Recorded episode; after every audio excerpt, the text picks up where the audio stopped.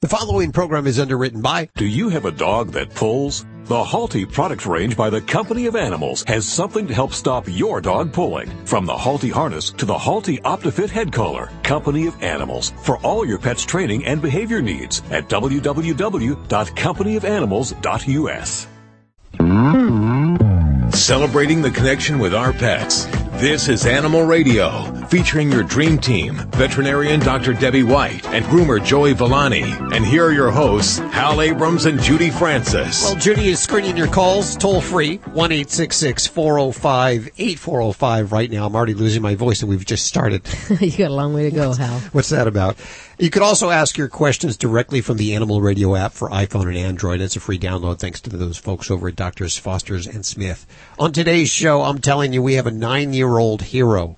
Nine I love years it. Wow. When they start this young, it just warms the cockles of my heart. I'll tell you that right she now. was raised right. And uh, she'll be joining us in just a couple of minutes. I don't want to tell you exactly what she's done yet because I want you to stick around. It's called a, a tease. Not even, not even a little tease, Not, nothing. not even, not even a No little, hints? not Nothing. even a little morsel or anything like that. Uh, I will tell you, I will give you a tease here. Pamela Paquin, is that how, how I'm we, not sure if it's Pequin.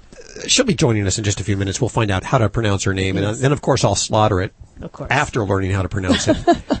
and uh, she uh, she makes clothing, but a special sort of clothing. She takes roadkill. She finds roadkill and she makes it into She uses the fur. top of the line clothing Yes. that sells for like thousand dollars a piece. Some of these. I know. You want to stick around for that, don't you? I Oh, do. yeah, I do. That's certainly intriguing. Let's uh, take your calls toll free for Dr. Debbie or Dogfather Joey Villani at 1 405 8405. Speaking of which, Joey, what do you got on today's show? Well, we're going to talk about, um, you know, how to make take away that irritation that your dog sometimes gets from the groomer. Like that razor burn type of stuff? Yeah, correct. Yeah, you know, I- maybe I should have elaborated on it because irritation could mean that your dog just irritated being at the groomer.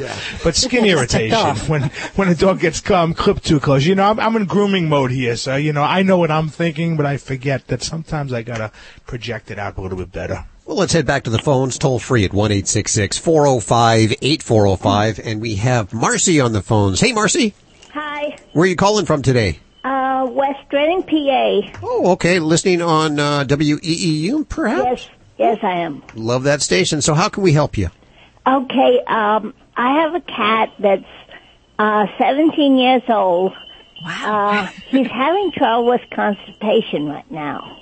Uh-huh. Um, sometimes he walks around the house and he he'll drip a little bit all over when he's walking, but he can't seem to go any more than that.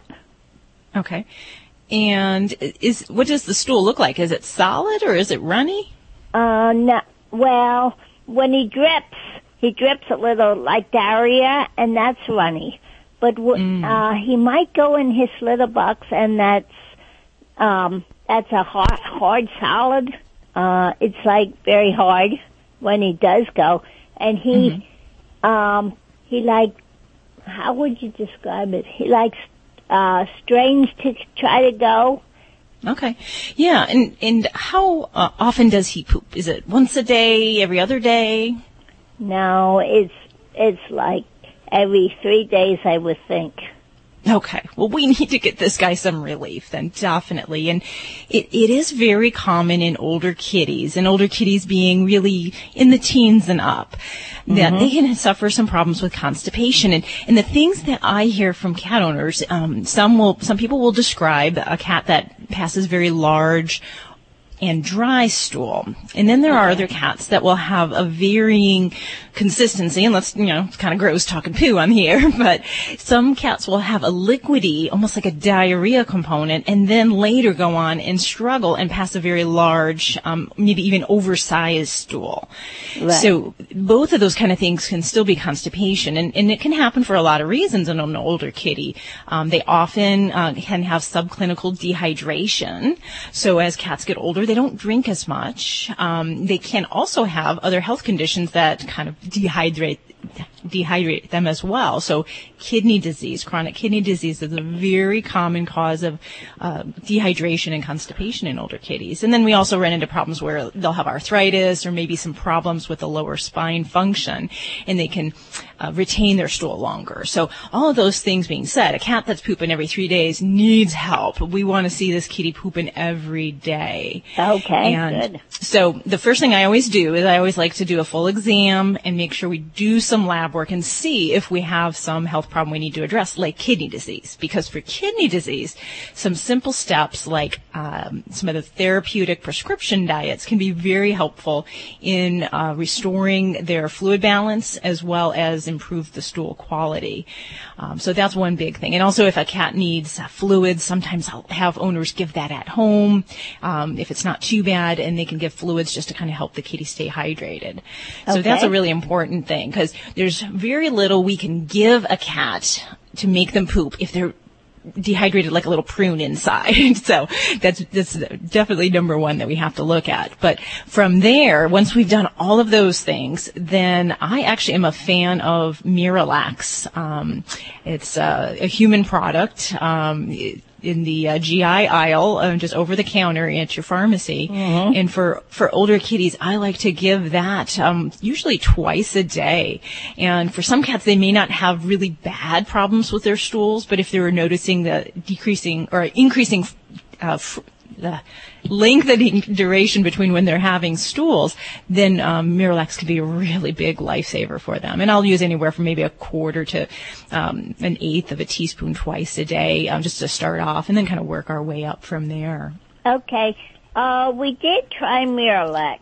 Uh, so, f- well, it did work a little bit. Uh-huh. Um, so far, he's still not going it every day, though. Okay. Um, I don't. I we haven't been measuring it, so I think if we measure it, maybe we'll find out we're not giving him enough. Yeah, and and like I said, if you're if you haven't seen the veterinarian recently, there may be some things they can throw in as well to help him out and just to get his hydration better. Um, but for any kitty, when we're constipated, I want to m- encourage them to drink, and they're kind of like horses. You can take them to a water bowl, but you can't always make them drink. Right. So the the ways to sneak it in would be to either feed exclusively canned food, great hydration. Um, over seventy five percent of canned food is water, so that's a great thing. Um, you can water down dry food. Um, kitty water fountains can be a great thing if the kitty likes the moving water and it encourages them to drink. And if we don't have other health problems, sometimes I'll even use a little bit of um, uh, chicken broth uh, just to kind of increase the, the water intake. And they sometimes like the taste of that a little bit. Okay, that sounds good. All right. Well, best wishes with your kitty there, and I hope he's pooping better soon. Okay, thank you so much. You're listening to Animal Radio.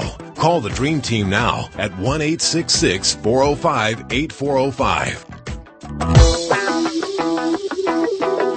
If you have a dog that pulls, like I do, come here, Max, and let me put on the Halti harness.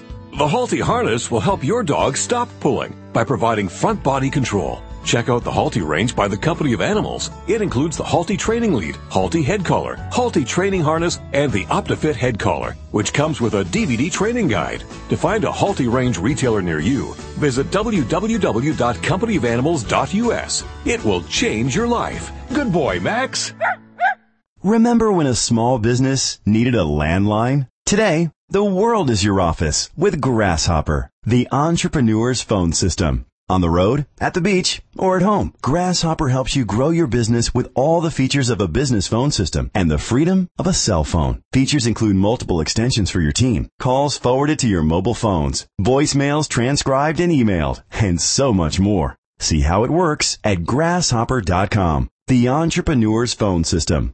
Okay, for all you men out there who've ever vented about the cost of razor blades or the razor burn that cheap blades give you, I want you to check out harrys.com today. This is good stuff, guys. At Harry's, you get high quality razor blades and shaving products for a fraction of drugstore prices. Why pay 32 bucks for razor blades when at Harry's, you can find high quality blades for half the price? And these are expertly crafted, high quality razors. Harry's owns a factory in Germany that's been making razors for almost a hundred years. These guys know what they're doing. And by cutting out the middlemen, Harry's delivers them to you with factory direct prices. Guys, I promise, this is a better quality and better value shave. And right now, you can get Harry's starter set complete with a razor, three blades, and shave cream. It's a month worth of shaving for just $15 with free shipping. Plus, visit harrys.com now and you'll also get $5 off your first order. To get your $5 off, go to harrys.com now and enter code 1616 at checkout. That's harrys.com, code 1616.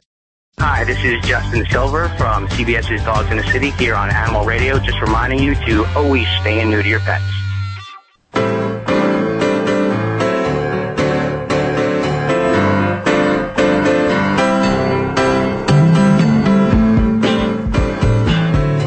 Saturday in the park. That sounds like a good idea. Maybe after the show, we'll get out to the park. Thank you, Chicago, for that suggestion.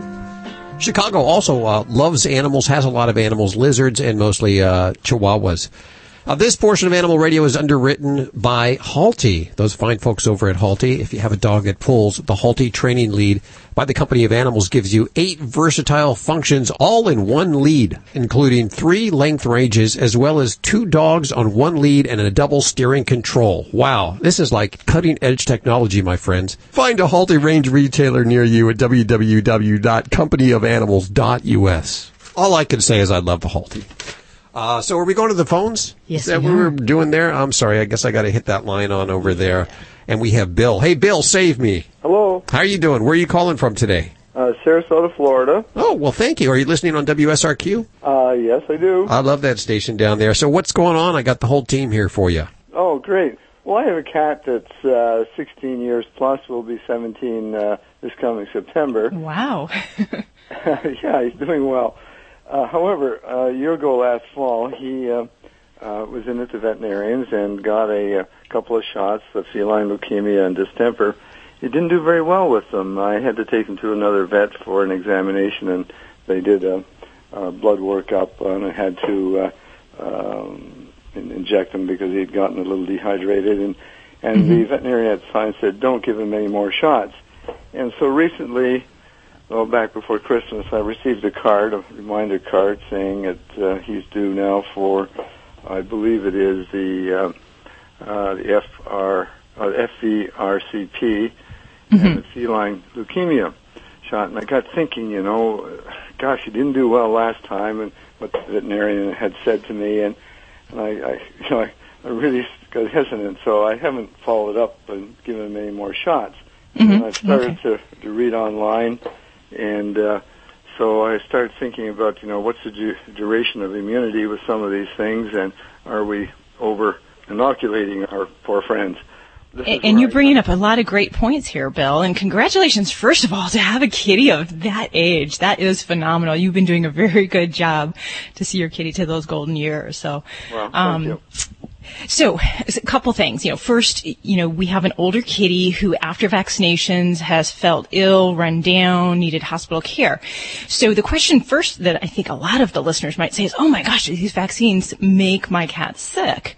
And the thing I like to point out in these situations is it isn't necessarily the vaccines that make the pet sick, but we have an older kitty that typically there are a lot of other health concerns that are just kind of under the radar.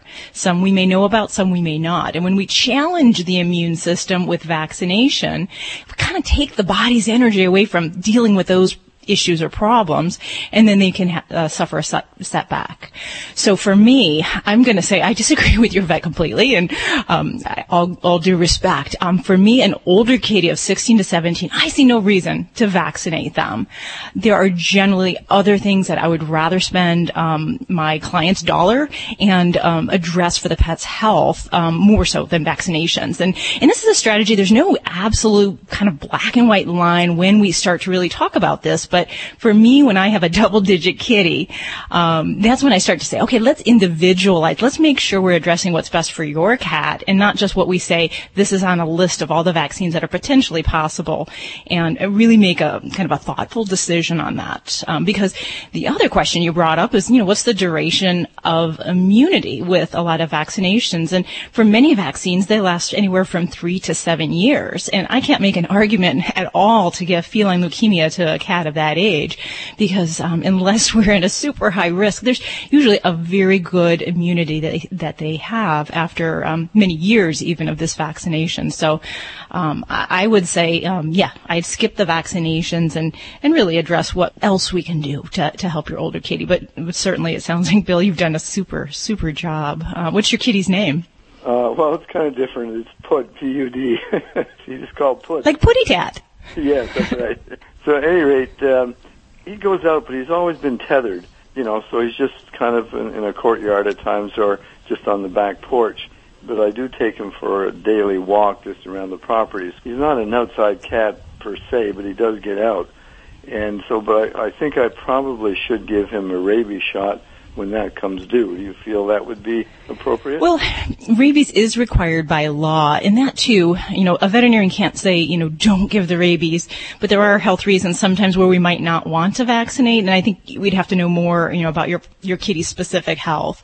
Um, if giving a vaccine is going to make um, some other health problem come to the surface, you know, if you're keeping your kitty on a leash, the risk is pretty low of encountering a, a wild animal or a bat or something like that. So, but the, the thing I would want to stress is, and we, we're talking about older kitties and what shots they do or don't need.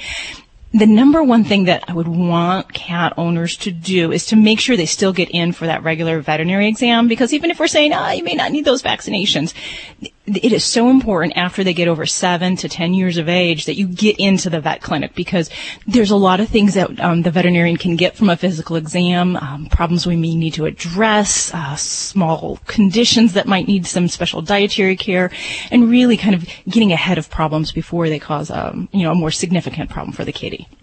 Yes, I, I, I do that. He goes in uh, twice a year, and uh, I have him do the, the blood panel at that time as well, just to see Very good. If there's anything you know happening that we might catch before you know he he finally ends his life to try and keep him the best I can. So, anyway, that's kind of what I'm doing, and uh, I thank you very much. I don't think there's there's anything else that uh, that needs to be added. I I will stay away from vaccinating him and just keep going into the veterinarian on a regular basis.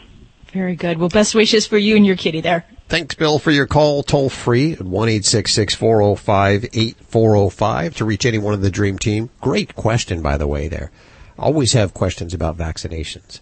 Uh, by the way, Dr. Debbie, if you want to pick up her books, Yorkshire Terriers, Shih Tzus, Pugs, or Mini Schnauzers, How to Be Your Dog's Best Friend, they are available at Kindle at Amazon, and we have links over at animalradio.com. If you own one of these, or let's say they own you, you'll want to pick up this Guardian's Manual. Hi, Judy. Hi, how are you? Doing good. How are you doing today? I'm good, thank you. How can we help you? I got the great Dr. Debbie right here. Oh, good. I have a quick. I have a two-year-old English bulldog, and she has a red mange, and I've been treating her with the ProMeris. It's a tick and flea medicine, Okay. and um, I was wondering if there's any more, any other like a natural way without medication for treating her for this. Uh, well, there's definitely the most natural thing for red mange is actually to do nothing. and that sounds horrible. She- Red mange. But then she gets all red, and then her hair falls off. Okay, so obviously that's not a good solution for you. And I, and I say that's partly jokingly, but red mange, which is actually Demodex mites, um, in many cases is, uh, will go away on its own. So in about 30 to 50% of cases, it'll go away on its own. If it doesn't, we really have to address other underlying causes. And it's basically a type of mite that can be passed with heredity. Um, and it also is affected, yeah, exactly, from her mama. And it's also influenced very much by the pet's own immune system and their own ability to clear that. So for pets that have more generalized problem or more chronic problems, we really have to look at focusing on all those other ways that we can improve their overall immune status. So for female dogs, if she's not already spayed, she needs to be spayed because the hormones of, you did that already. Super. She had done- I did that a long time ago. Great, good.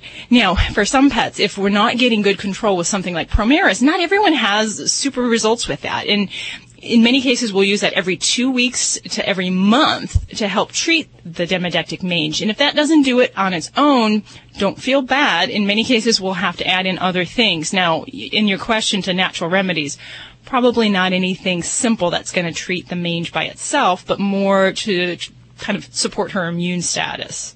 So I would really look at other things, whether we need to use something like ivermectin along with the ProMeris. Um, for some pets, um, we can try a medication interceptor, which is a different flea tick medicine, um, and that might be so, of some use. But we also want to look at this immune support, and so sometimes things like probiotics, which can help support the immune health of the gut. That can be very important. And then also making sure we're looking for other disease processes in the body.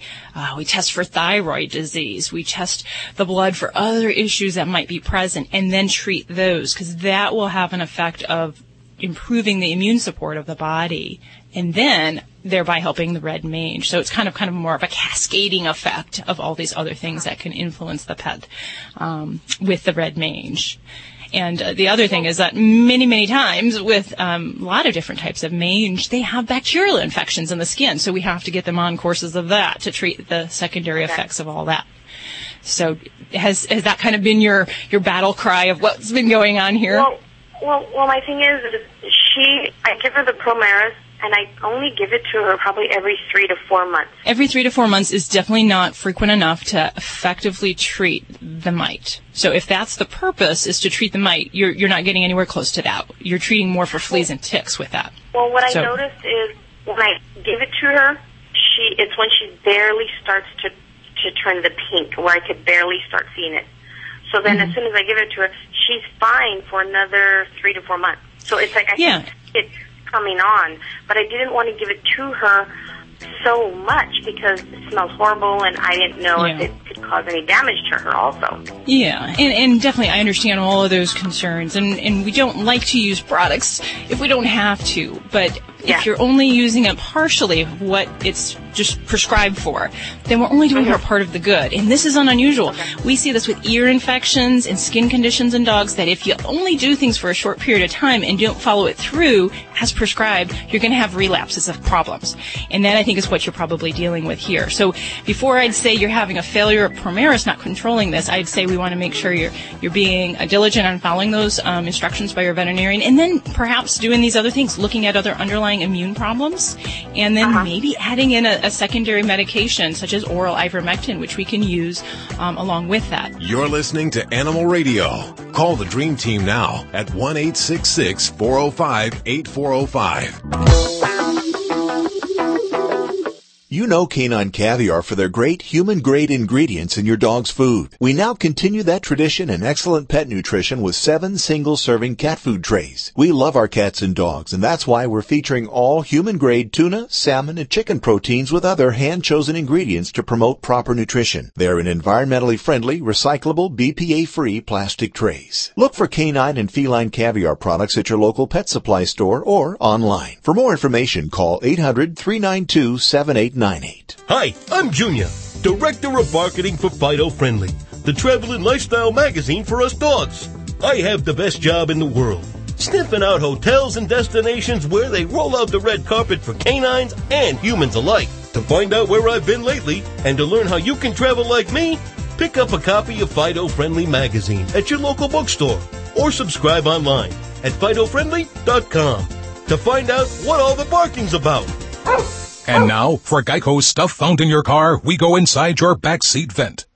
Hello, the French fry by the pink crayon.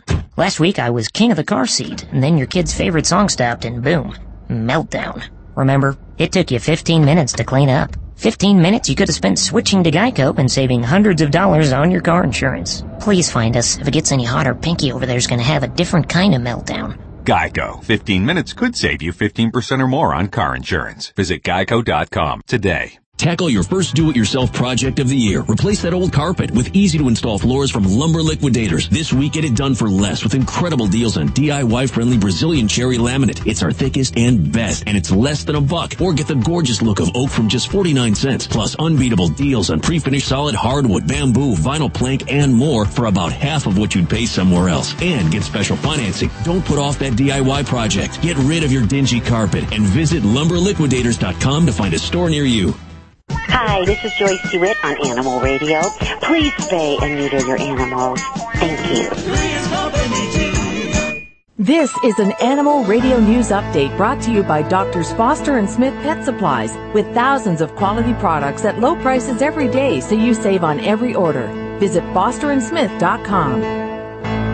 I'm Tammy Trujillo. 23 dogs have been rescued from a totally unthinkable fate. Now these dogs are mostly Korean Jindos and they were rescued from a farm in Seoul, South Korea where they were being raised, get this, as food. The farmer agreed to surrender the dogs and stop raising dogs for meat. They were rescued by the Humane Society International and taken to the Animal Welfare League in, in Alexandria, Virginia to be evaluated and checked out by vets. The dogs have now been sent to shelters throughout the Northeast to be adopted. HSI has an ongoing campaign in Asia to rescue dogs from meat farms and to help dog meat farmers transition to other kinds of farming hopefully one more acceptable. This is the first group of dogs HSI has been able to bring to the United States through their campaign, and hopefully it will not be the last. Well, everybody's probably seen those campaigns to send cards or letters to a sick child. Well, 16 year old Anthony Lyons wanted something different. He wanted photos of dogs, and he's now gotten over half a million of them. Anthony is undergoing chemotherapy for leukemia at Phoenix Children's Hospital in Arizona. The hospital has therapy dogs that come in on certain days, but if the days the dogs don't come to visit, a family friend created a Facebook page to help make Anthony smile, and that page has taken off. The page is Photo Doggies for Anthony, and it's attracted photos and well wishes from people all over the world. Well, the next time you go to the dog park, you're likely going to hear someone calling for Max or Bella. Those are the top two names bestowed on puppies in 2014. VetStreet.com says other popular names for boy dogs after Max were Charlie, Rocky, Buddy, and Cooper. And while Bella was the number one name for girl dogs, Lucy, Sadie, Molly, and Lola rounded out the top five. Rover.com says there was a 37% increase in food-themed names for dogs like coconut, ginger, kale, peanut, Guinness, vino, mochi, and whiskey and a 78% increase in nature-related names, including lightning, clover, moose, and panda. And let's not forget the more techie dog names out there. There are dogs running among us named Google, Siri, Tesla, and Pixel. I'm Tammy Trujillo. Get more breaking animal news anytime at animalradio.com. This has been an Animal Radio News Update brought to you by Doctors Foster and Smith Pet Supplies. Visit fosterandsmith.com for pet supplies selected by veterinarians with 100% satisfaction guaranteed. Doctors Foster and Smith, your trusted source for quality, affordable pet supplies. Veterinarian owned with veterinary expertise behind every product. Doctors Foster and Smith has thousands of name brand pet products, including pet medications, all with a 100% satisfaction guarantee. Low prices every day so you save on every order with free shipping on orders $49 or more. Fast service delivered right to your door. Shop online at fosterandsmith.com because your pet's health and happiness come first. Hi. I'm Jimmy Van Patten, and I'm here to talk to you about our solution-oriented treats for cats and dogs. Natural Balance Pet Foods offers several nutritious treat formulas with tasty solutions for pets. Our treats feature unique ingredients like venison, duck, and salmon, accented with cranberries and pumpkin, and offer grain-free options. At Natural Balance, our philosophy is to provide pets and their owners the food for a lifetime. Natural Balance treats truly treat them right. For more information, visit naturalbalanceinc.com. Did you donate anything to charity last year? Or did you tell your girlfriend you donated something to charity, but really you just moved it to the attic? Because that CD tower is part of who you are. And if Michelle doesn't understand that, well, maybe Michelle doesn't understand you. Or, well, no matter what you went through last year, answering questions like, did you donate anything, is much simpler. Intuit TurboTax. It's amazing what you're capable of. You're listening to Animal Radio. Find us at animalradio.com. Log on, learn more. Hi, this is Betty White. All us animal lovers love Animal Radio. Please help every way you can to make life better for our animals.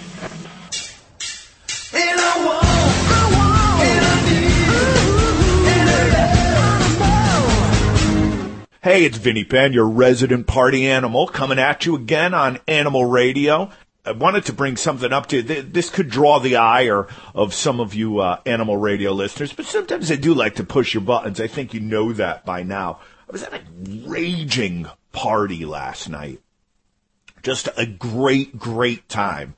And at one point, uh, everybody was having a great time, and it was a group of people who don't get together very often. And and at one point, one of our old friends of ours, she said, "Well, it's time for me to go. I got to let the dog out. You know how it is. Got to get home and let the dog out." We're just thinking, you know, I had two dogs in my life. I never had to leave somewhere to let the dog out. I, mean, we don't want to persecute the dogs, but then again, none of us are going to 12 hour long parties either. This party was roughly going to be four to five hours. Uh, from my recollection of, of my two dogs, Rocky and Cruiser, Rocky, of course, being short for rock and roll, we were pretty much on the same bowel movement schedule. I might, uh, dare I say, when it comes to me and my dogs.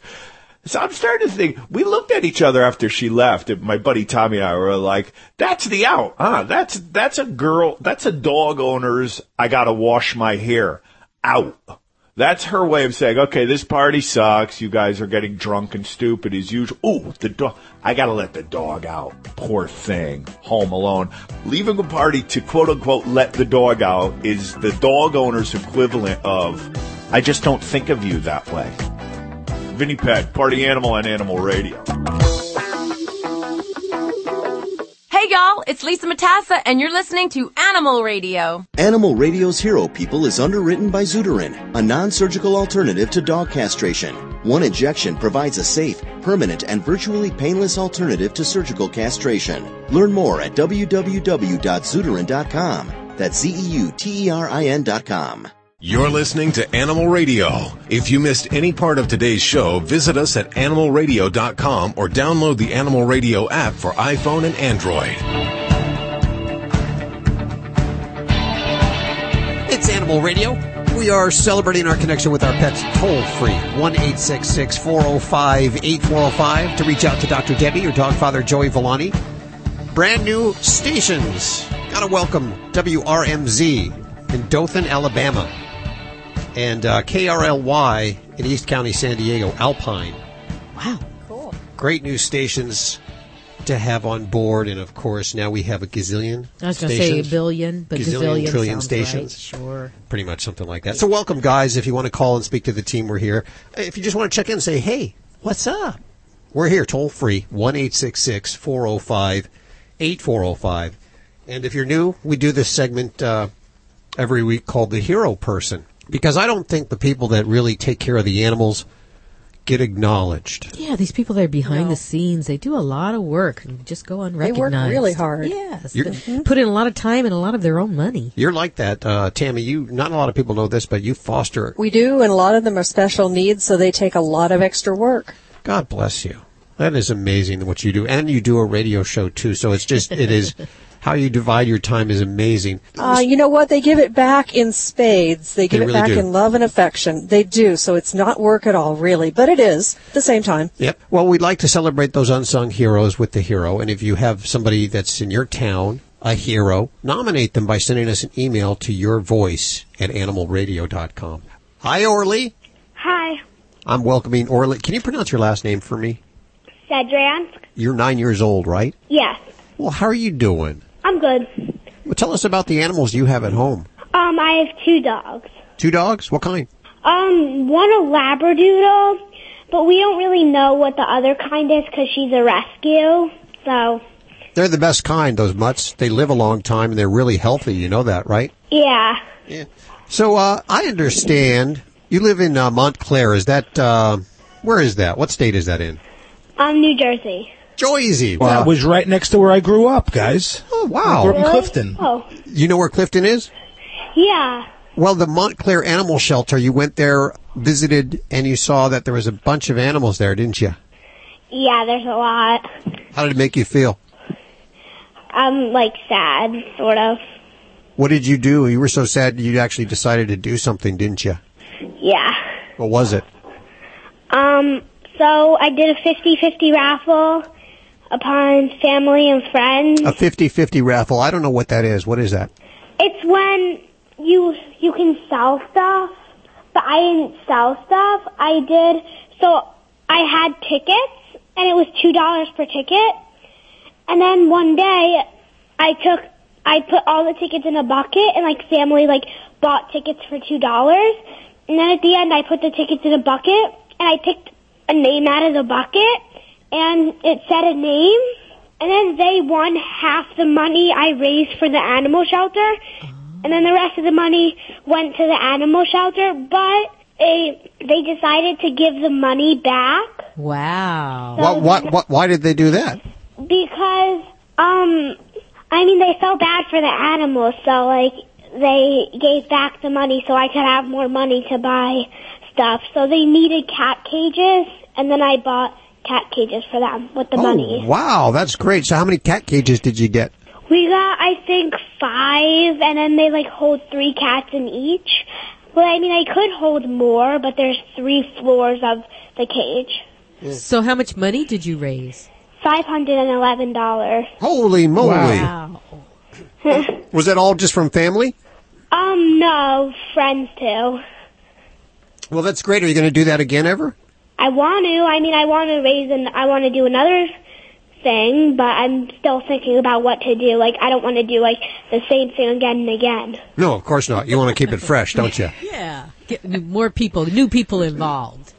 Yeah, and I volunteer there every weekend. Oh, you do? What do you do down there? Um, usually I go with my dad and we walk the dogs there. That sounds like fun. You know, would you encourage other peers, people your age, to go do this? I mean, I'm trying. I'm doing a towel drive in my class to have people bring towels or blankets from the for the shelter. Towel drive. That was in a little bit of a Joyzy accent you had there. A towel drive. So you're asking the, the kids in the class to bring in towels that they can use down at the shelter? Yeah. Oh, that is so cool. You are, I just want to give you a big old hug. Did you know that you're our hero this week? I am. Yes, you Yes, you are. are. We have a hero award, and we we'd like to praise the unsung heroes, the people that are doing great things for animals. And today, you're our hero for what you're doing down there at the Montclair Animal Shelter. Thank you. So what do you want to do when you grow up? Um, I want to be a doctor, like maybe a vet or like just a doctor. Like A human, a human doctor or a doctor for animals? I think maybe a doctor for animals. Yeah, we have one right here. What do you think, Doc? Do you think this is a good career to go into? You know, I think she sounds, her upbringing and what her interests are sound so similar to where I was. The volunteering, the doing things every week with animals and, and just trying to make a difference. For your age, that is, im- that's immense. So she's gonna go somewhere. She's gonna do really good things, whether you are working on people or animals. Um, so congratulations. Remember that name because you're going to hear this name more. Orly. That's a pretty name. I like that. Thank you. Well, thank you so much for spending time with us this week. We had so much fun. You're welcome. Will you go to your your uh, dogs and go give them a big old hug from all of us? Okay. Okay. Thanks. Have a great day. Okay. You too. Bye now. Bye bye. Bye. Isn't that just adorable? She's so cute. So she's a Jersey girl. Come on. Animal Radio's Hero People is underwritten by Zeuterin, the only FDA approved non surgical method for sterilization of male dogs. Zeuterin offers an alternative to neutering male dogs, thus helping reduce the pet overpopulation problem. One injection provides a safe, permanent, and virtually painless alternative to surgical castration. Zeuterin, a permanent and cost effective alternative to neutering male dogs. Learn more at www.zeuterin.com. That's Z This is Animal Radio, baby.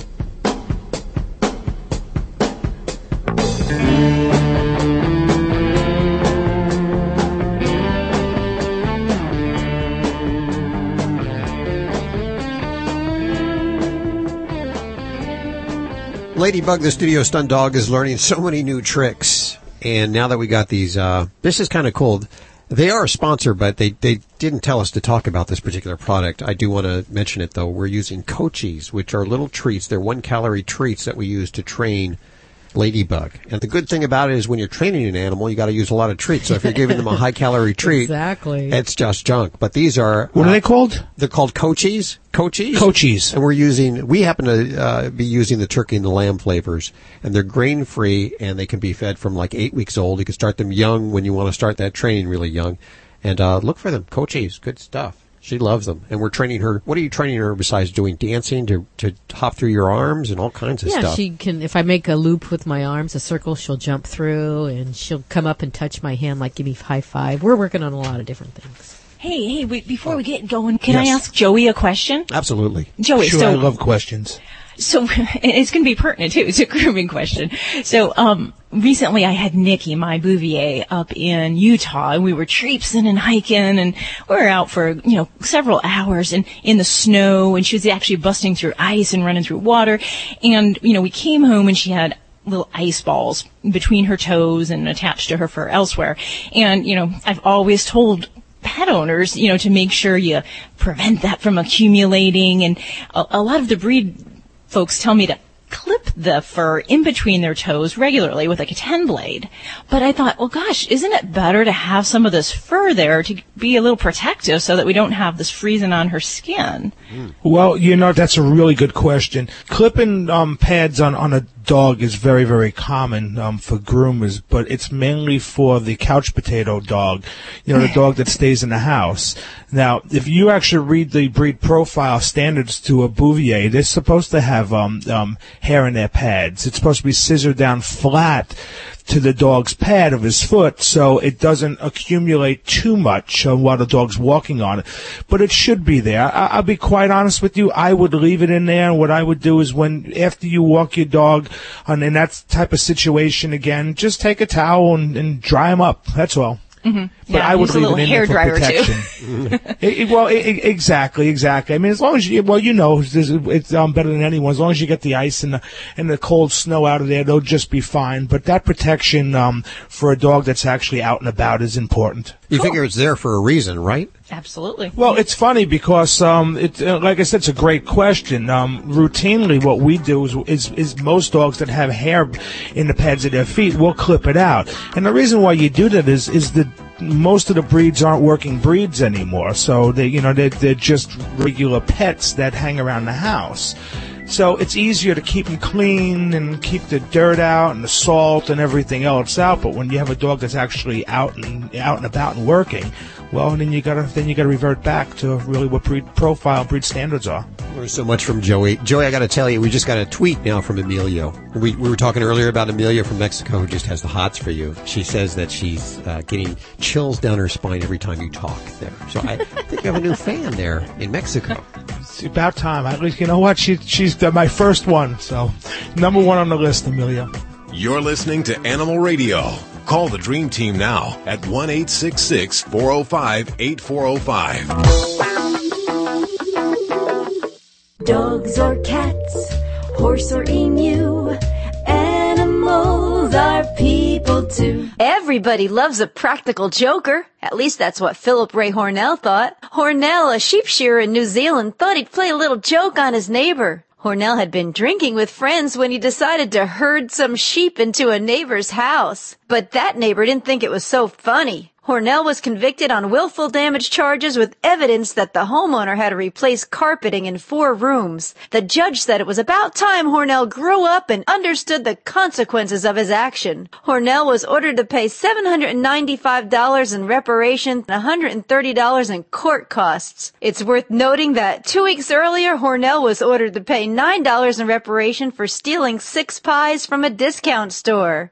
I'm Britt Savage for Animal Radio. Animals are people too. Animal Radio.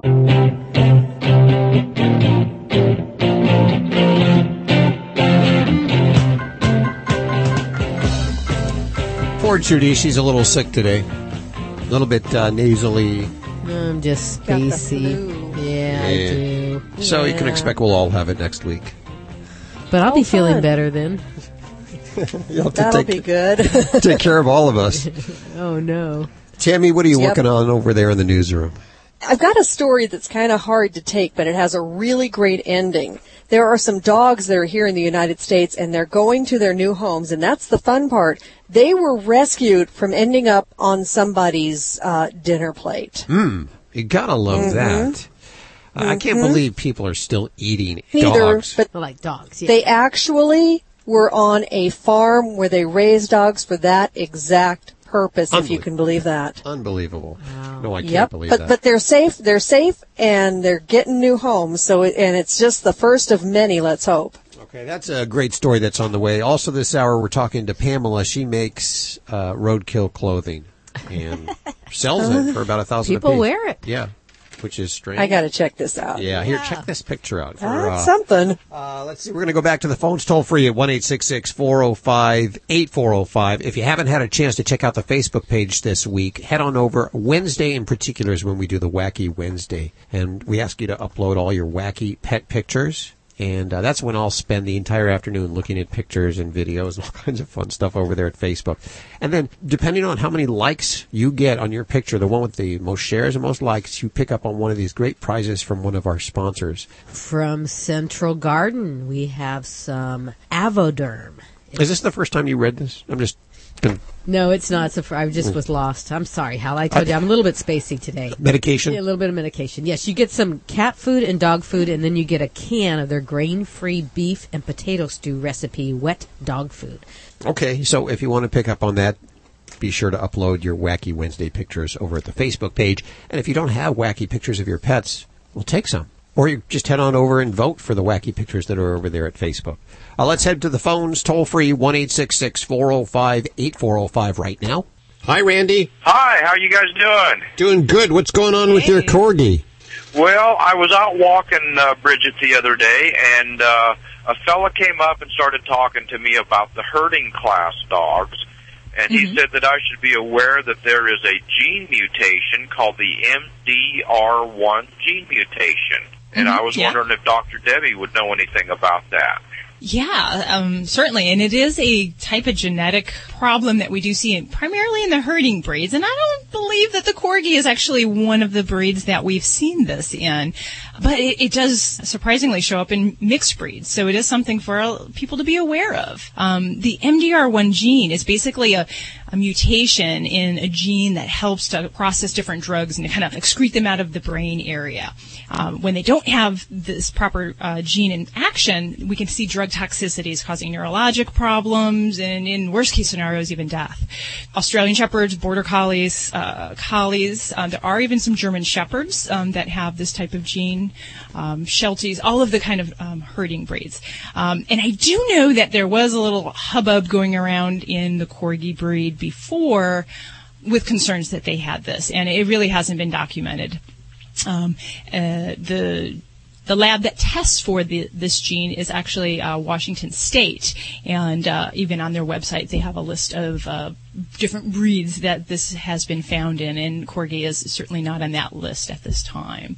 But it is, like I said, it is important for all pet owners to really be aware of because when you prescribe drugs, you know you want to do things safely. So um, we want to make sure that we know that there's certain drugs that some pets cannot tolerate. Um, and the drugs we kind of talk about with this, this MDR1 gene tend to be things like ivermectin, um, which is a very common um, heartworm medication.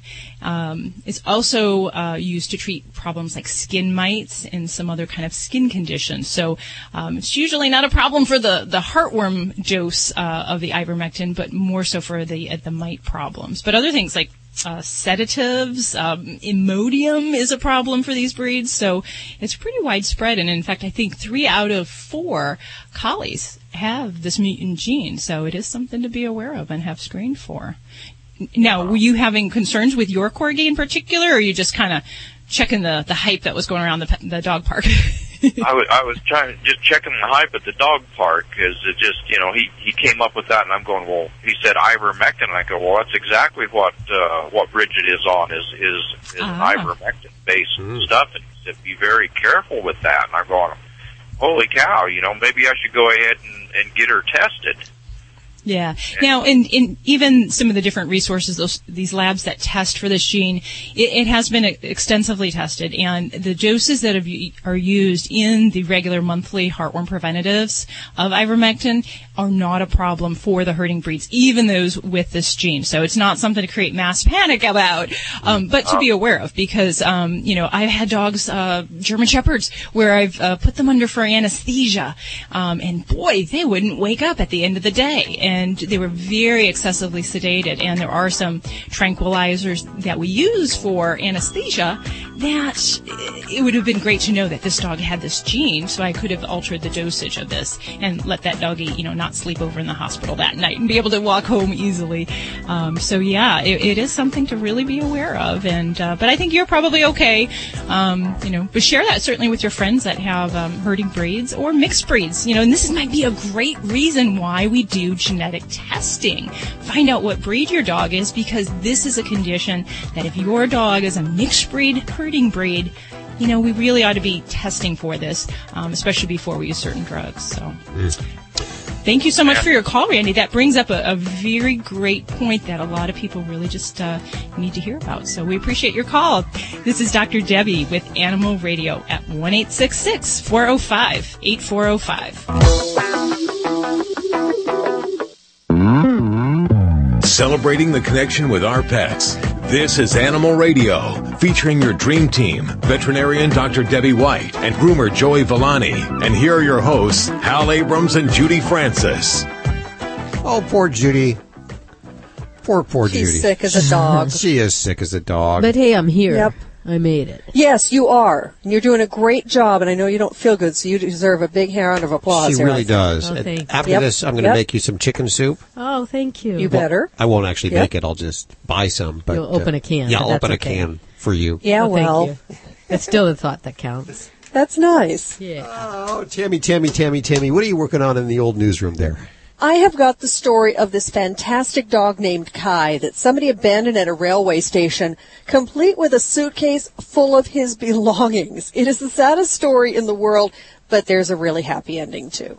I love happy endings. Definitely. Uh, Me too. Let's uh, go to the okay. toll free one eight six six four zero five eight four zero five. I mean, who doesn't really? Dog father Joey Villani and Dr. Debbie here to answer your questions. You're so rad, Hal. Which one are we going to? Line three. Okay. Hi, Denise. How are you? Hi, I'm fine, thank you. How about you all? Good. Where are you? Great. I'm in Pennsylvania, Beautiful Pennsylvania. Uh, where? uh, in Womelsdorf, Pennsylvania. It's about halfway between Philly and Harrisburg. Okay. Are you listening on XM or any one of our affiliate stations? Uh, I'm listening on WEEU. EEU in Reading, Pennsylvania. Well, thank you very much for doing that. Dr. Debbie's here.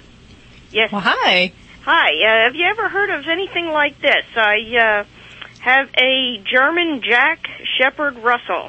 He's approximately 10 years old, and uh, I took him outside. I got home from a babysitting job, took him outside. He seemed fine. He uh, walked around, did his stuff, came back inside. We sat for about two hours, went back out uh, again for the last time for the night, and had a tr- time of terrible time trying to get him up out of his kennel. He would not get up, and when he did, he was limping, holding one paw up. And uh, that went on for about two days, and I finally said, "What am I doing different?" And I thought of what I had started giving him on Friday, and uh, I stopped giving that to him. And the follow by the following Thursday, he was back to his old power pulling self. And what I was giving him was a popular name brand uh, bone treat, uh, you know, type cookie with glucosamine Mhm. chondroitin in it. Okay. So it Yeah. made it made him practically lame. I don't know. I, I have a hard time making that conclusion. The way that we can test that very easily, feed that to your dog for two days and let's see if he limps. Because my, my, my bet, and I'm from Vegas, so, and I'm betting today, man, my bet is that it's not related to that. And it could be very well be just a soft tissue injury. The other thing would be, you know, in a 10 year old dog, we have the potential for arthritis. Glucosamine is actually very useful um, to help uh, treat osteoarthritis and pain related to that. So it's really not something I can make a, a connection saying that treat likely caused a problem. And uh, but like I said, the best way to test that uh, theory is to give that to him for two days, see if that limping resumes. But that's, um, that's what I did. I, I, and he's back to his power pull himself since I stopped giving it to him. Right, but we're, what I would suggest is challenge him again and give him that treat. If you've discontinued it and you think the limping is gone, give it to him again. The chances are it was probably some soft tissue injury and it was going to improve on its own no matter what we did. Um, you know, whether, uh, you know, we used some holistic therapy or we took a, you know, chicken and rolled it over his head or whatever.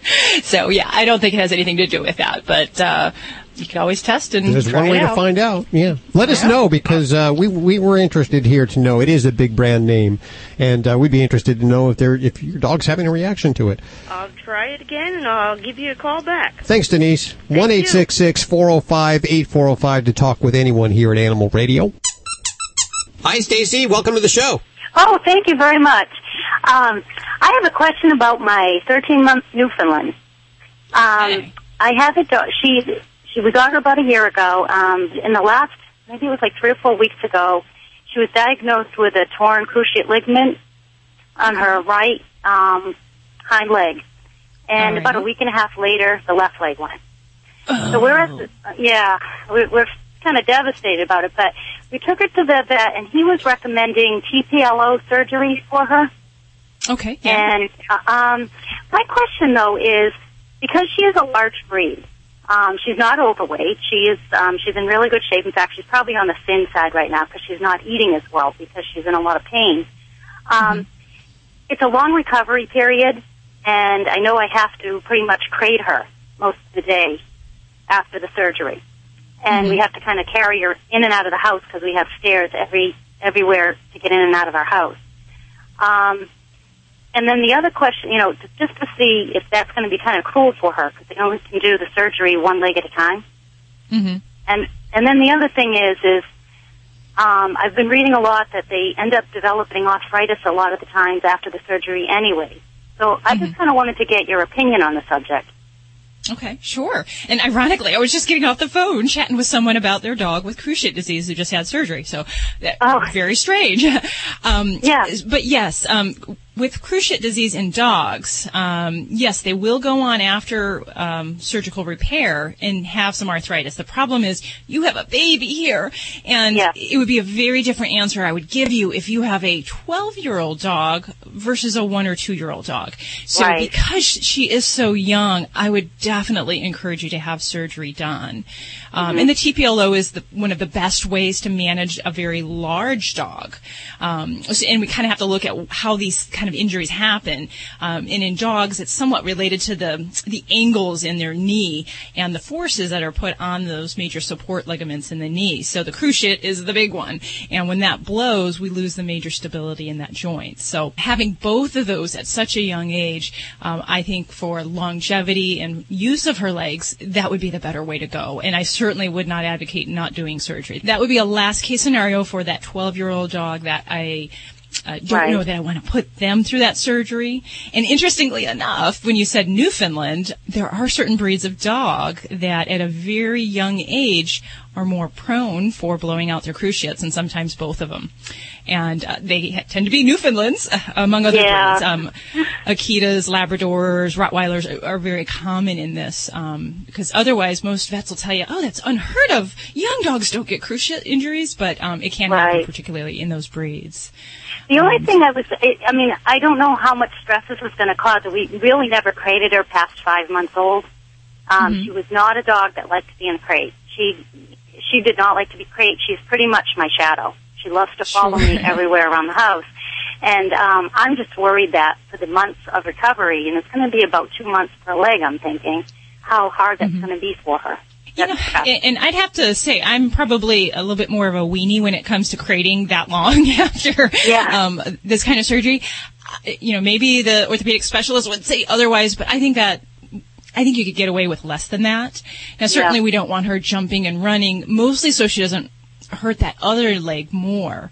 So I, I would get that we want to keep her quiet, um, but I usually don't have my post cruciate patients crated for two months at a time after surgery. Um, No. She's young, she's a puppy, so we do want to limit her activity, and crating may be important initially as she's healing. Um, but a lot of times, you know, we have to give them something to do, um, and just general activity around the house, as long as we're not jumping, slipping our legs, uh, Right. doing anything really crazy acrobatics. Um, I'm usually fine with that kind of limited activity. Now, sometimes we will sedate and use tranquilizers for post-op patients. And uh, I'd say some of the more exuberant pets after this kind of surgery, I will do that. Um, although I find that some of the normal pet tranquilizers don't always work, so I'll kind of dabble in a little bit more exotic ones that that may not have as much tolerance effect. Um, but yeah, I, I would say I'm definitely yeah. a fan of having large breed and extra large breeds having that surgery done because it gives them the best support on that leg. And some dogs, the, the, the last dog I was just talking to the, the family, they actually, that dog started walking very quickly within a day or two after surgery because there's so much wow. more support there than uh, was previously. So um, I, I would give that benefit. You would. Now, is there any studies, especially with a larger breed? I know the smaller breeds and the medium breeds probably have less um, I would think they would have a higher success rate just cause, because they are less weight and they're smaller. But the mm-hmm. larger breeds, like Newfoundland, um, is there any studies about arthritis setting in, at, you know, right after surgery or, or soon after surgery? Well, I mean, I can guarantee you she's going to have some degree of arthritis, even yeah. if immediately if you corrected that, because there has been an insult within that joint. Um, it would certainly, we would expect we'd see less arthritis over time if uh, we don't have that chronic inflammation going on inside the joint. So if we don't have that damaged uh, cartilage and the ligament flapping around inside the joint for longer yeah. periods of time, um, that kind of puts a little bit of perhaps a um, uh, degree of arthritis that we might expect. So, okay. So, uh, all right. Yeah. Well, thank you very it's much. Not avoidable. That's very helpful. Yeah, and it's certainly not avoidable. It means we're going to have some kind of chronic concerns for her. Yeah. Um, but yeah, I think definitely with my, my giant doggies, um, this is definitely the way to go and, and, getting them back on those legs. And, you know, you may always be very cautious. You may use joint supplements and other things yeah. to kind of help support her joints. Um, Actually, I've already but, started it. I said, you know what, I'm going to just start. It probably isn't going to help right now, but it's not going to hurt. mm-hmm, so I did, absolutely. I started her on some glucosamine and, um, so forth. So. Very good. Okay, yeah. well, best wishes with everything, okay. and, and, I hope that turns out well for you and her. And thank you for your call. This is Dr. Thank Debbie. you very much. 1 405 8405 to connect with any one of the Dream Team right now here at Animal Radio. You're listening to Animal Radio. Call the Dream Team now at 1 405 8405. Geico Motorcycle presents Reflections from the Road. Let me tell you, the road is a much more relaxing place since I switched to Geico Motorcycle Insurance and started saving money. With that taken care of, now I can think about deep important things. Like how come it's a pair of pants when there's only one of them? A real brain teaser. But hey, at least saving money with Geico Motorcycle is as easy as pie. What does that mean anyway? Geico Motorcycle Insurance. See how much you could save. At Stella and Chewy's, they're dedicated to the simple proposition that pets should be healthy and happy. Their commitment to quality starts with their ingredients. Every Stella and Chewy's product is made with raw, naturally raised meat, poultry, or fish sourced from USDA inspected facilities without added hormones or antibiotics. Unlike commercial pet food, which is one of the most highly processed products on the planet with much of its nutritional value cooked away, Stella and Chewy's dog and cat food is nutritious and delicious delicious. Learn more at StellaandChewy's.com. Okay, for all you men out there who've ever vented about the cost of razor blades or the razor burn that cheap blades give you, I want you to check out Harry's.com today. This is good stuff, guys. At Harry's, you get high quality razor blades and shaving products for a fraction of drugstore prices. Why pay 32 bucks for razor blades when at Harry's, you can find high quality blades for half the price? And these are expertly crafted, high quality razors. Harry's owns a factory in Germany that's been making razors for almost a hundred years. These guys know what they're doing. And by cutting out the middlemen, Harry's delivers them to you with factory direct prices. Guys, I promise, this is a better quality and better value shave. And right now, you can get Harry's starter set complete with a razor, three blades, and shave cream. It's a month worth of shaving for just $15 with free shipping. Plus, visit harrys.com now and you'll also get $5 off your first order. To get your $5 off, go to harrys.com now and enter code 1616 at checkout. That's harrys.com, code 1616. Hi everybody, this is Frankie Avalon and I love Animal Radio. Keep listening. You're listening to Animal Radio. Call the Dream Team now at 1 405 8405. Hi, Pepper. How are you? I'm fine, and I want to tell you thank you so much for taking my call. Well, of course, with a, such a pretty name. How did you get the name Pepper? Um, I eat about five gallon jar full of jalapeno peppers a week. oh my! That's So okay. it's I not have your a given name. Likes them too. See, the dog likes him too, huh? All right. Uh-huh. Now, you don't have a, a regular name for the dog, do you? well, I named him Casper because he's white. Casper. Friendly ghost. Okay. Mhm. What's going on with Casper there? Well, I have two dogs. One is a Havanese and one is a Bichon, Casper. I had Casper about two years, and I was making his own dog food, which it was ground turkey, brown rice, and I'd buy the bag of frozen vegetables and put it in there, and everything was going fine. I'm, a, I'm an over-the-road truck driver. Let me tell you that first. Okay. And all of a sudden, he started getting like bladder infection, kidney infection mm, one right after another, right after another. And I mean, it's not that I'm not taking him out and walking him. It's not that I'm not letting him walk long enough. I mean, every time I would go to the vet, it'd be like three hundred and fifty, four hundred and fifty dollars while they try to track this thing down. They treat it. Uh, they even went as far as to give me a prescription to take to Walgreens because he had to be on antibiotics for so long one time. Okay. And uh, then he started chewing at his paws. And his paws turned real pinkish looking, and all around his mouth were real pinkish looking. And then he got another bladder infection. So I took him back to the vet. She said, "Well," she goes, "This just isn't right." Now this is when we were home just about every weekend. So she did some investigating, and she told me she said he needs to go. Uh, he's got a protein, a problem assimilating protein, and we need to put him on the urinary SO. Okay. Well, I've got him on that, but I was just wondering if there is uh, another alternative to it. Now, this dog begs for vegetables. He begs for vegetables. He loves vegetables. All right. He's a, he's a dog with my mind. Oh, well, listen, he loves jalapeno peppers, any kind of vegetable that you will give him. This Awesome. Now, I get- fruit you give him. Well, hey. Now, I want to back up for a minute because you said with Casper that he was having a lot of urinary issues. Did they put him on that food because they determined he had types of bladder stones? Uh, she didn't say bladder stones. She just said that he had um, a problem assimilating protein. Okay. Just because when I hear about a, a Bichon who's having problems in the urinary nature, they are very, a breed very prone to bladder stones, and particularly calcium oxalate uh, based uh, bladder stones. So one of the methods to deal with that is we will try a low protein diet and um, the uh, SO type food, if that's the one that you're talking about, um, the, by, made by Royal Canin, that is appropriate for that kind of dog that has those kind of urinary issues, and it is a low protein food. So if that's somehow related to his previous signs, then I would definitely endorse that, um, you know, prescription basically for you. And well, he hasn't had a problem since. well, there you go. Then it's doing something. Well, At least I'm you're any- speculating. well, now they they changed our our company has changed our route, and I mean sometimes it's anywhere from two to four months before we get home. Uh, and they changed it going down the road. So, and I realize this is a prescription dog food, and it's hard for me to get. Now, I am going home next weekend, and I do have a couple of cans and some dry that is going to make me get home. But is there, if I get in a bind, is there anything else? Well, the, the trick is there's probably some things that we can use short-term retreat foods that would be appropriate for a dog on this food. But I'm going to say it's a little hard to just pick a food that we're going to be able to substitute because this is a therapeutic food. It, it is basically gearing the urine um, into a certain environment so we can hopefully prevent those problems.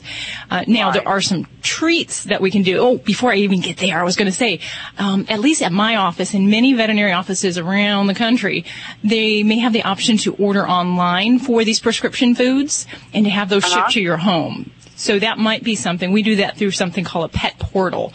So my clients can have that shipped to their front door so that they don't run out of this regular food.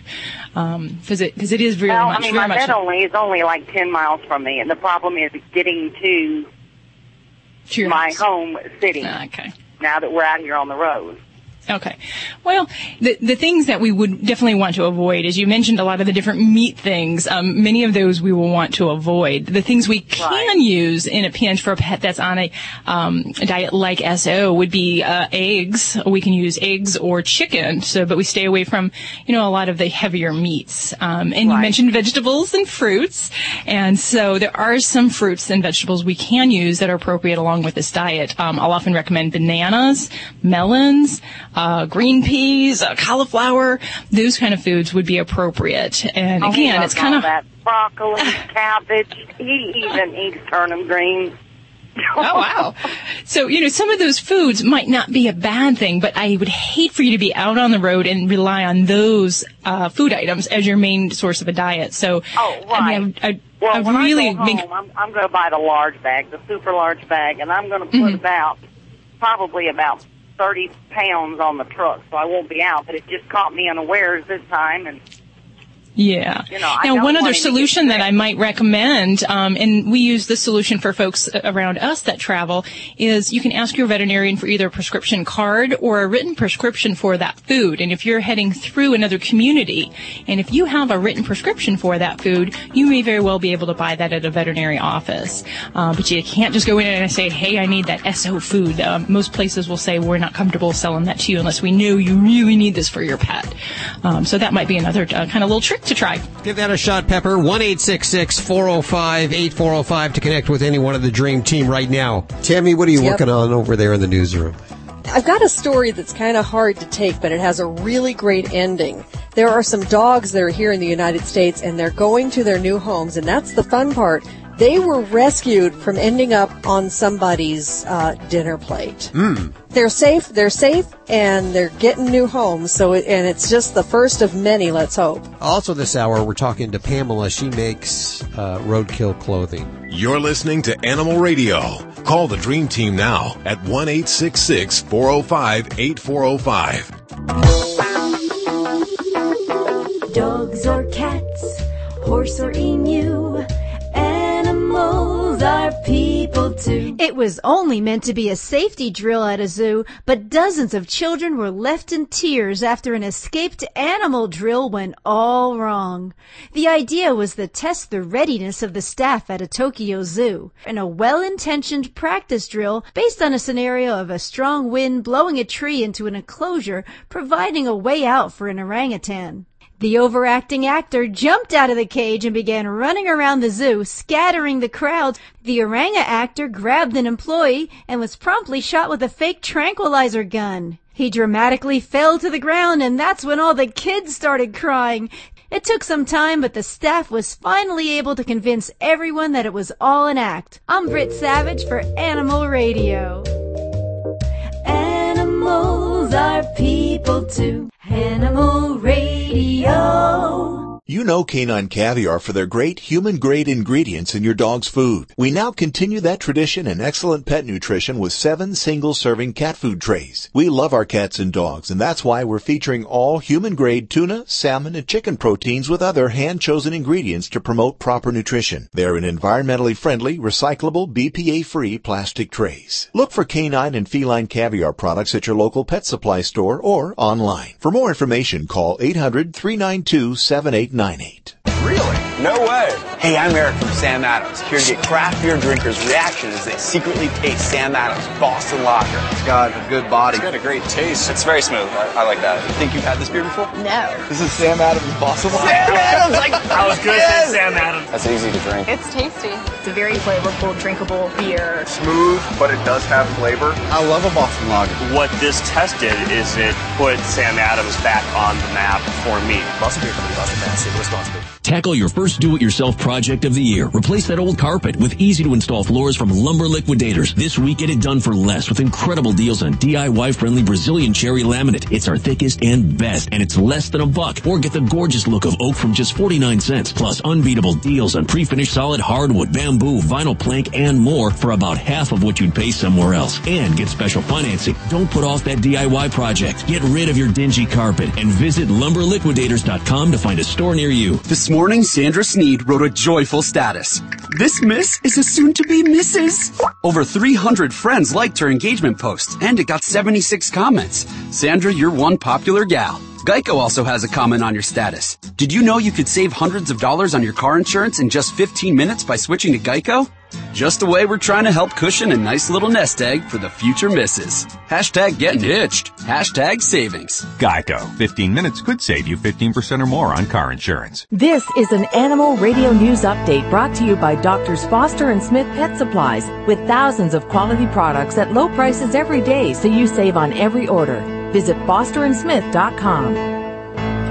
I'm Tammy Trujillo. Petco has kept its promise. It's taken all the dog and cat treats made in China from the shelves of its stores nationwide. Last May, the chain became the first national pet retailer to say it would stop selling the treats after reports began showing up that Chinese made treats were making animals sick and far worse. The move includes pet treats made for the Petco brand Unleashed and those sold online.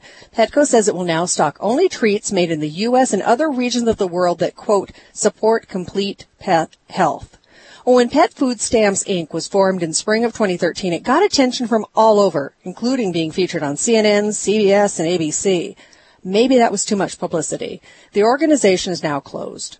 In 2013, founder Marc Okon raised $65,000, and that was enough to handle the nearly 200,000 people who'd asked for help.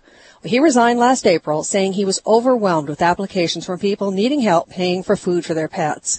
Control went to a man named Greg Sullivan, he's now closed the program. He said he never could get over the negative image the group had gotten before he started. The New York Attorney General's office reported numerous consumer complaints have been filed against pet food stamps and that an investigation is underway. Sullivan recently posted pictures on the group's Facebook page showing a professional shredding company that he wrote took care of the applicants' materials. And donations, he said, were either returned to the senders or used to provide pet food to applicants. This has got to be one of the saddest stories ever. It comes out of Scotland, where somebody left a male Shar Pei mix at a railway station with a suitcase full of his belongings. The dog is named Kai, and he was left with his leash tied to a rail and his suitcase beside him. His bowl, some food, a pillow, and a toy were inside his suitcase. Now, Kai did have a microchip, and that's how they found out what his name was. But when they contacted the owner, he said he'd sold Kai in 2013 and couldn't give the name or address of who he sold him to. Now, since the stories broke, there is a happy ending here. The animal welfare group taking care of Kai says it has been inundated with offers to adopt him and his suitcase, which is fantastic but authorities still want to find that person who left Kai at the station. That person could be charged under Scotland's Animal Health and Welfare Act. People found guilty are banned from keeping animals for a period of time or even for life.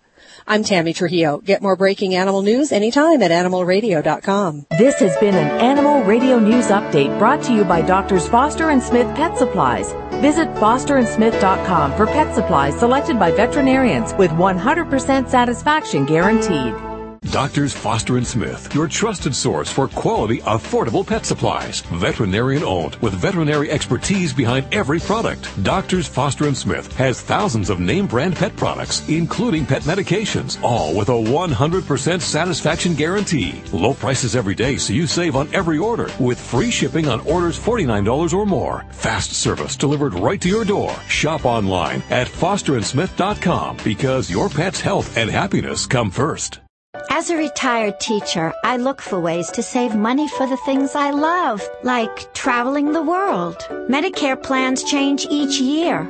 Fortunately, my Health Mart pharmacist helped me understand my insurance, saving me money on prescriptions. And they can help you too. My pharmacist cares about my health and the things I love, whatever that might be. Health Mart, caring for you and about you. Visit healthmart.com for the locally owned pharmacy near you. Did you pay for childcare last year? Did your mom move just down the street and say, I'll watch the kids while you're at work? And you were like, great. But then she said, let's discuss rates. And you found out the exact price of grandma's love. Plus overtime. And holidays. No matter what you went through last year, answering questions like, did you pay for childcare is much simpler. Intuit TurboTax. It's amazing what you're capable of. Remember when a small business needed a landline? Today, the world is your office with Grasshopper, the entrepreneur's phone system. On the road, at the beach, or at home, Grasshopper helps you grow your business with all the features of a business phone system and the freedom of a cell phone. Features include multiple extensions for your team, calls forwarded to your mobile phones, voicemails transcribed and emailed, and so much more. See how it works at grasshopper.com. The entrepreneur's phone system. You're listening to Animal Radio. If you missed any part of today's show, visit us at animalradio.com or download the Animal Radio app for iPhone and Android.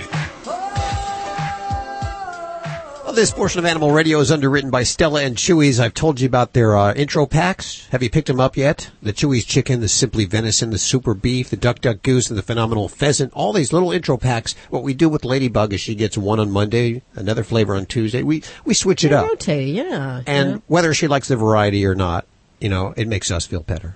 She likes all the flavors, and it's certainly a great food too. It's uh, the official food of Ladybug, the Studio Stunt Dog, and you can get these little intro packs wherever Stella and Chewy's is sold. Okay, you're gonna love our next guest, Pamela, Pamela Paquin, and she does something very unusual for a living. She creates clothing and uh, well, glamorous kind of upscale clothing using roadkill, and I welcome her to the show. Hi, Pamela. How are you doing? I'm very good, thank you. So give me the 411. what is it exactly you do? Sure. So there are a million animals a day killed on the roads in the United States. That's Wow. roughly seven times the amount killed in the entire global fur industry every year. So 365 million a year on our roads and 50 million a year in the global fur industry. Wow. I'm a sustainability professional, obviously. There was some significance to that number, and when I moved back from Europe with my daughter, feeling very sensitive and loving, obviously, as a new mom, and remembered all these bodies that I'd seen growing up in New England. And it really moved me. I really got tired of driving by them. And uh, I had grown up on a farm, so I had had a lot of experience with working with animals and uh, a sense of integrity about being a part of your food. Um, that really I felt that I needed to be a part of the raising, the humane raising and loving care of animals as well as slaughter if I was going to be eating meat. So I came home with that and my newfound motherhood and really felt that I couldn't drive by anymore. And also being a new mom, I couldn't travel the way that I had before. So I thought, well, maybe now's the time to try this out. So I went and got a license and I found a taxidermist uh, to help me and picked up a raccoon that, as it turned out, was a little too ripe. What kind of a license do you have to have? Sure. So it varies state to state. So, for example, in Florida, you can just pick up roadkill, uh, and you don't need a license. Where I was living at the time was in New Hampshire. I needed what is called a fur buyer's license, and I was there last winter, so I had that. And then I moved to Massachusetts, where my family's from, to be closer to them. And I actually need a trapper's license because, of course, there's no such thing as somebody who collects roadkill and turns it into furs. Okay, and what kind of clothing do you make out of them? Sure. So I only collected 100 animals last year. I'm really focused on my accountability and transparency right now on the operational side. And that means that I'm working with highway departments, animal control officers, and wildlife officers. And given that I was building up the infrastructure at the same time as working on the sourcing and uh, prototyping the pieces, I only had 100 animals that I, that I collected last year. And to that end, I'm only making accessories uh, this is neck muffs, mittens, hats, leg warmers, that sort of thing. And they're all made to order uh, specifically for clients. So in that sense, So I'm going to be, be the devil's advocate here. I mean, as far as someone who doesn't believe in the fur industry, how how do you see your role as in answer to some of my questions of, you know, isn't this encouraging other people to want to wear fur? Absolutely. So again, much like coal power is not encouraged by the use of solar power companies. We, we, we as a sustainability movement, as a, as a conscious species, we're attempting to move away from unsustainable practices. Of course, this is, there are short-term goals and there are long-term goals. So we're trying to transition to solar power and get ourselves unhooked from petroleum, which of course powers everything from our cars to the heat in our house to charging our cell phones. So we're all a part of that, including the transportation of goods on the roads that kill the animals. So we're all guilty. And I would just say, much like uh, cruelty-free makeup or fair trade that doesn't support child labor, my fur doesn't support the intentional killing of animals. I kind of like that answer. it's the, it's the consumer's responsibility to educate themselves, just as it is with the difference between organic or GMO, coal or solar, and so on. I see that some of your pieces sell for about a thousand dollars. There's a lot of work put into that, so I understand that. What is Yeah. what is the general reaction? Do people like wearing roadkill? What do they? Do they know? Oh yeah, well, it's very interesting actually. It's, it's a very interesting story. When I was in, so I'm in New Hampshire, and I make my prototypes and I start wearing them around New Hampshire in where I was living. Everybody just kind of didn't faze them. Of course, they're very sensible. If a deer is hitting the roads up there, it's gone within a matter of minutes. People eat it. It's it was no skin off their back to accept it, no problem. Uh, I came down to Boston and started going to private events, and people were very interested. They wanted to touch it. And then when I told them the story, which of course I was testing the market, um, and these are very um, kind of tended to be affluent people with disposable income. Basically, their eyes would roll back in their head. They would get very excited, and they had a million questions. And you know, quite a few of them ended up being my first clients. People were really excited.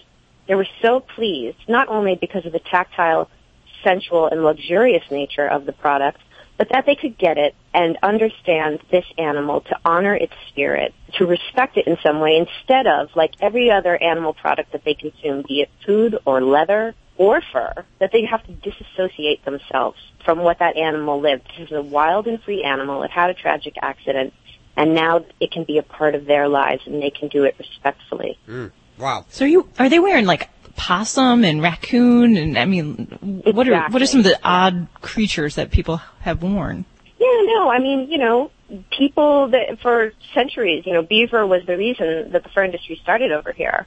And then another something else, I think it was silk became popular and, and people stopped being so focused on beaver. This was hundreds of years ago. Uh, I use beaver, I use bear. Fisher is essentially American sable. I use skunk, but much less frequently.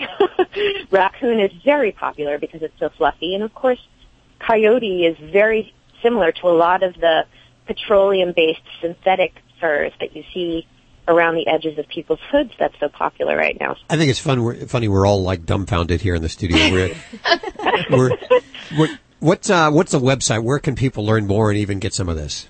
Sure. So it's petitemortfur.com. Petite mort fur. So yes, it's with an E at the end of petite. But if you Google Petite Mort Fur or something like it, or my name, Pamela Paquin, uh, it's going viral all over the world right now, so you'll find me. Oh well, this this right here will shoot you over the edge. This appearance on Animal Radio. Well, I just, you know, no, but seriously, in all seriousness, um, you know, I've reached out to PETA, I've reached out to the Anti-Fur Society, I've also reached out to the International Fur Federation and the American Fur Council, because as far as I see it, we've got to do this together. Demonizing people on either end of the spectrum is not going to get us very far. If I want to change the paradigm of how we source fur, I have to be able to include everybody. Those are the voices against fur and the voices for fur. So when I heard from your station, I was very pleased um, because, of course, everybody has to be a part of this if it's going to work. And at the same time, when we look at it, you know, it's a $40 billion a year industry globally. If people really cared in enough numbers, then raising fur on fur farms would be illegal. And that's not been the case in the United States. And the fur industry has only grown. Definitely intriguing. We're going to put links to uh, all of your stuff over at animalradio.com. Pamela Paquin joining us. That's spelled P-A-Q-U-I-N. Thank you so much for telling me what you're doing over there, and uh, keep us posted, will you? Absolutely. Stay in touch, you guys. Thank you so much.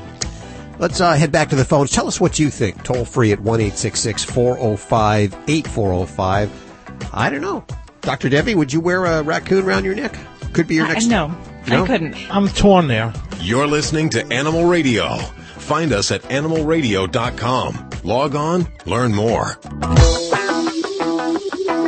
Animal Radio is underwritten by Natural Balance Pet Foods, the finest food and treats you can buy for your pet. No matter which formula of Natural Balance Pet Food or solution-oriented treat you choose, it will truly be the food for a lifetime and a treat to treat 'em right. Visit naturalbalanceinc.com to learn more. Give me that Facebook thing. Here. I got to read this on the air. What's going on? It's a uh, Facebook post from Amelia Huela. She lives somewhere in Mexico. You might remember her several weeks back. She asked us to come on down and uh, broadcast. Oh yeah, we all Hang wanted to go with her. there and Yeah. great weather. Uh, Free she, vacation? yeah, well, for whatever, you know. Whatever you'd like to do down there. It's very pretty. She sent pictures. Here, I'll hold up the pictures so people Mhm. can see. Oh, this volcano she lives near, and this pyramid she lives near. And she writes I don't know about living near a volcano, but okay. it, it looks fairly dormant. It's very pretty. I hope. Okay. Um, and she writes, a real dream team. I admire all of you, but Joey Villani is my hit. Ooh. Ooh. I can't blame her. Can't blame her. My Oh, hit. modesty, modesty. Let me see. I want to see that. I, mean, I don't believe it. Let me see. Let me see. Actually, that was me. I, sent it in myself. Is it right? Probably. Yeah. I wonder if Joey did it. There, it's it's right there in Hmm. black and white. It is, huh? Uh, we all love Joey Villani, and he brings us a tip every week. Usually saves us some money, and uh, I know that he pisses off groomers all across the country, giving away their trade secrets. And today he's back with another one. Yes, I'm back with another one. So anyway, um, I had a I had an email from a woman who every time she brings her dog to the grooming salon, she has a poodle by the way, and that's important to say. Um, the dog comes back irritated on the areas that are clipped um, real close, like the face and the feet. And as most people who have poodles know, um, you know, a lot of poodles get their faces that what we call clean face and a clean feet. Now, depending on your dog, your dog is like um, people. Um, some dogs just have sensitive skin, and some don't. I know. Well, Hal, I'll ask you. I don't know about you, but when I when I shave my face, um, and sometimes I I get it real close, um, depending on how soft my beard is, um, I get irritation. Oh, so yeah, I it got to put something on it. Oh yeah. It's no, well, that's the same thing with your pet. That's basically what's happening. The only difference is with your pet is um, when they get irritated, the only thing they know what to to- what to do is to scratch it. So when they scratch it, it becomes irritated and usually it gets infected, and they usually make a scab that bleeds, and then you got to go to the veterinarian and it costs you a ton of money. So there's a couple of things that we can do here. First thing you want to do is you want to cool down the area. Um, and this is something that you're probably going to have to give to your groomer because it should be done almost immediately um, after the area has been clipped down. Or if you want to call it shaved, you can call it shaved.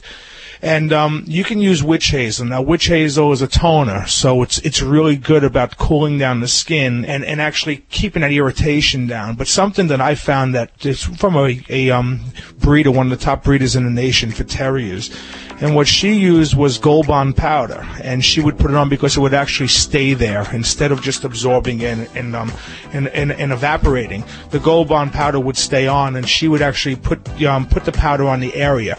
So what you can do is bring it to your groomer and say, "Do me a favor after you completed clipping the areas, um, if you apply a little bit, and don't get it in their eyes. Um, you know, make sure you tell them that um, just to be safe, and um, you shouldn't have any problems. And it's been very successful um, for me for some of the dogs that have come in there and um, have had problems.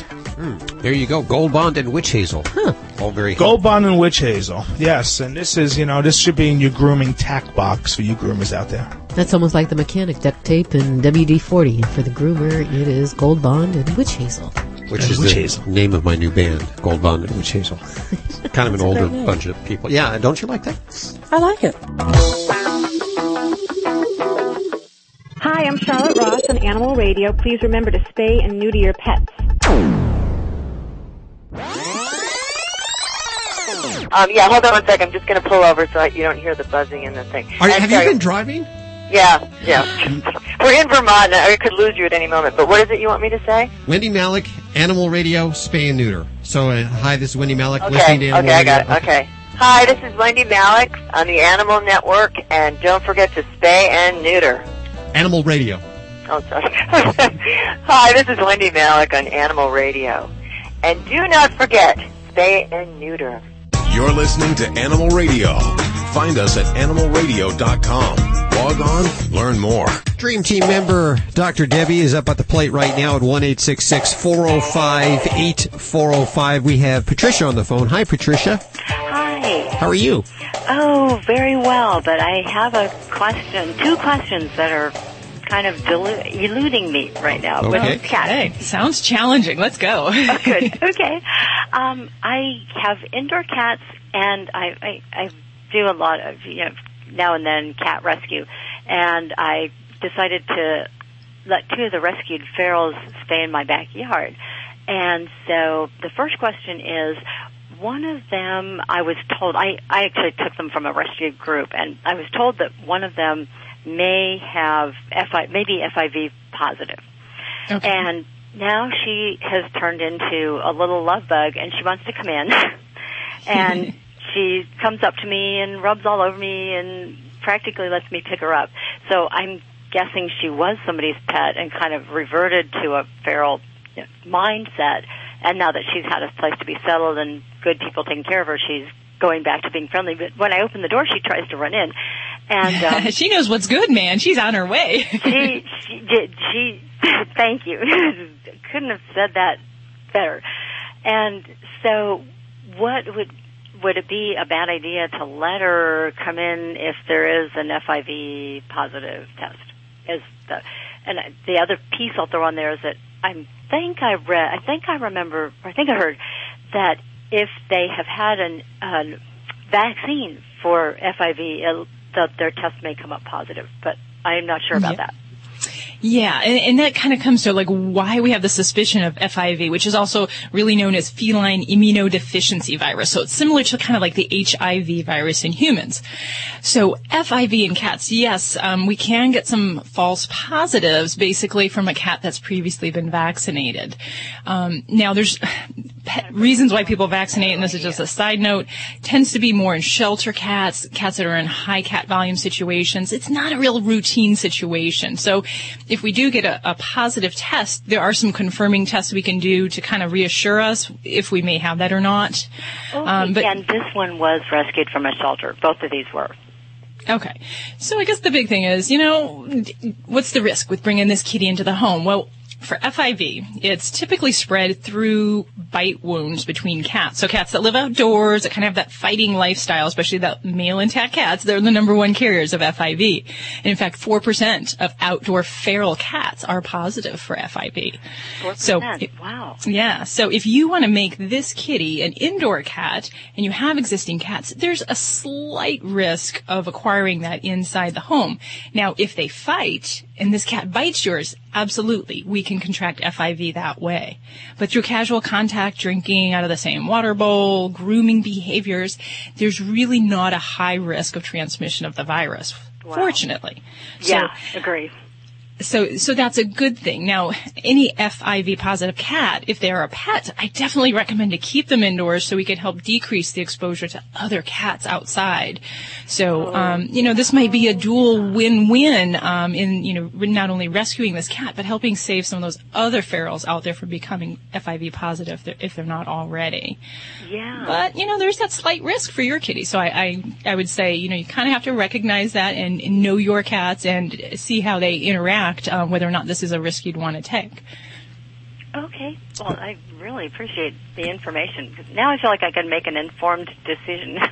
Good luck with that. I know how tough it is with ferals. We we've brought in a few ferals ourselves. Thank you. One eight six six four zero oh five eight four zero oh five to connect with any one of the dream team right now. Which one are we going to? Oh, hey Ronald, how you doing? Okay, how are you doing today? Doing good. Where are you? Uh, Montgomery, Pennsylvania. Montgomery, Pennsylvania, checking in. I have Dr. Debbie here. How can we help you? Hi. Yes. Hi. I have a young Doberman Pinscher, and I'm an over-the-road truck driver. And while okay. my wife was, but while my wife was sick one week, he went with me, and now he thinks he wants to go every week. But I was wondering, being Dobermans have a history of hip problems, mm-hmm. if if putting him in the truck, even you know with walking him, you know regularly through the day, if it would cause any problems with that. Oh, if, whether or not the traveling in the truck would um, hasten or make a bigger problem with potential hip dysplasia. That's your question? Yes. No, I, I, don't believe that would. And um, in this situation, the only thing that I'd say sitting in the truck might have a potential for would be l- less exercise. So we wouldn't want his weight to get too heavy. So it would be more that risk. But no, um, hip dysplasia. What you know we would worry about sometimes is if a pet is in um, very active uh, athletic activities, and if they have some tendencies towards hip dysplasia, then we might have some more issues there. Um, but no, I mean sitting in the truck, hanging out with his dad, I think that's a great plan. And, you know, just to combat any kind of boredom or problems with his exercise, you know, if he's in truck, you want to just make sure you give him that ample opportunity for physical exercise, you know, a little bit of uh, mental stimulation. So, you know, maybe some retrieving, some toy uh, play behaviors when you, you, make your stops. All of that will kind of keep him uh, physically fit. And uh, I don't see any problems with uh, riding along with your side. If he likes it, then hey. Looks like you got the A-OK, Ronald. Okay, thanks very much. Thank you for your call today. Was that really two hours?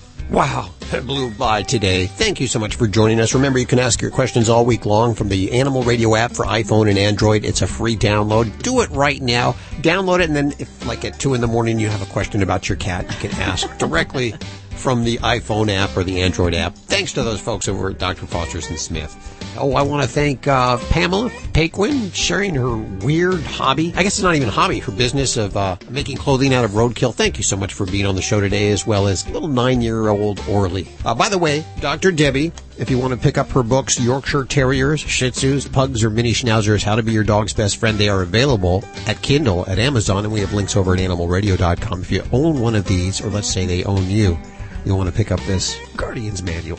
We'll see you next week for more Animal Radio right on this fine station. Bye. Bye bye. Goodbye.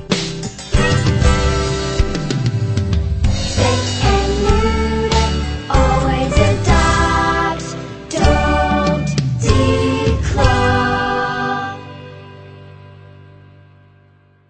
This is Animal Radio Network.